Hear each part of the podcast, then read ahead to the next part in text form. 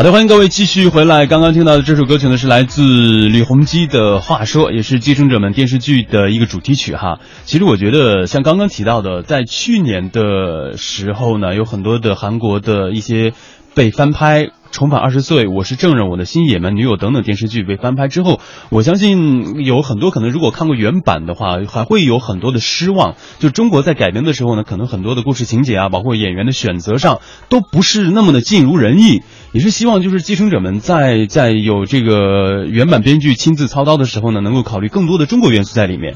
然后就像小赵说的，来考虑一下中国的国情。对你的人设，我觉得至少落到地上吧。啊，你给他一个空空的说，他就是像道明家族。一样的，那么那么那么那么厉害的，但至少可能要让大家在这个现实的生活当中，可能觉得有一些对照，或者觉得这个人物和他的家族的设置的合理性。你说他们是一个绵延了二百年的家族，在中国驰骋。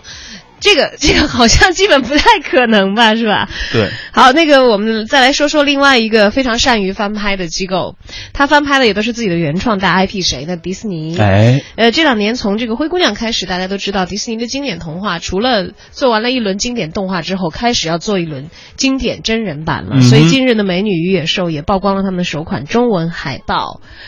而且它的想象一下，对这个海报的主题叫做“叩响真爱”，就是你能够从这个海报当中呢，能够看到，就是有一个玻璃罩子下面有个红玫瑰，妖冶而且美丽，它关乎着王子的命运。在最后一刻呢，这个花瓣也掉落之前，如果这个王子还能够。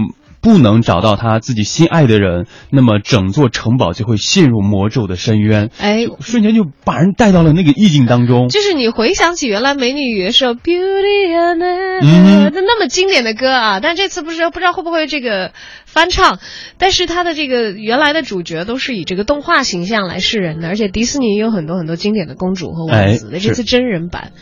呃，真人版的美女和野兽会是什么样？我们也在这个 CG 科技发达的年代，我们看一看迪士尼这个很少让人失望的迪士尼，是他们最新一次的亮相。而且呢，这个真人版的影片将会在二零一七年，就是明年的三月十七号在美国上映啊，也希望到时候能够引进到国内，让我们看一看真人版的美女与野兽是不是大家心目当中的那样的情景。这就是来自《美女与野兽》电影版的主题曲《Beauty and the Beast》，来自我特别喜欢的两位啊。有两位歌手的演唱那不多说了多听一点吧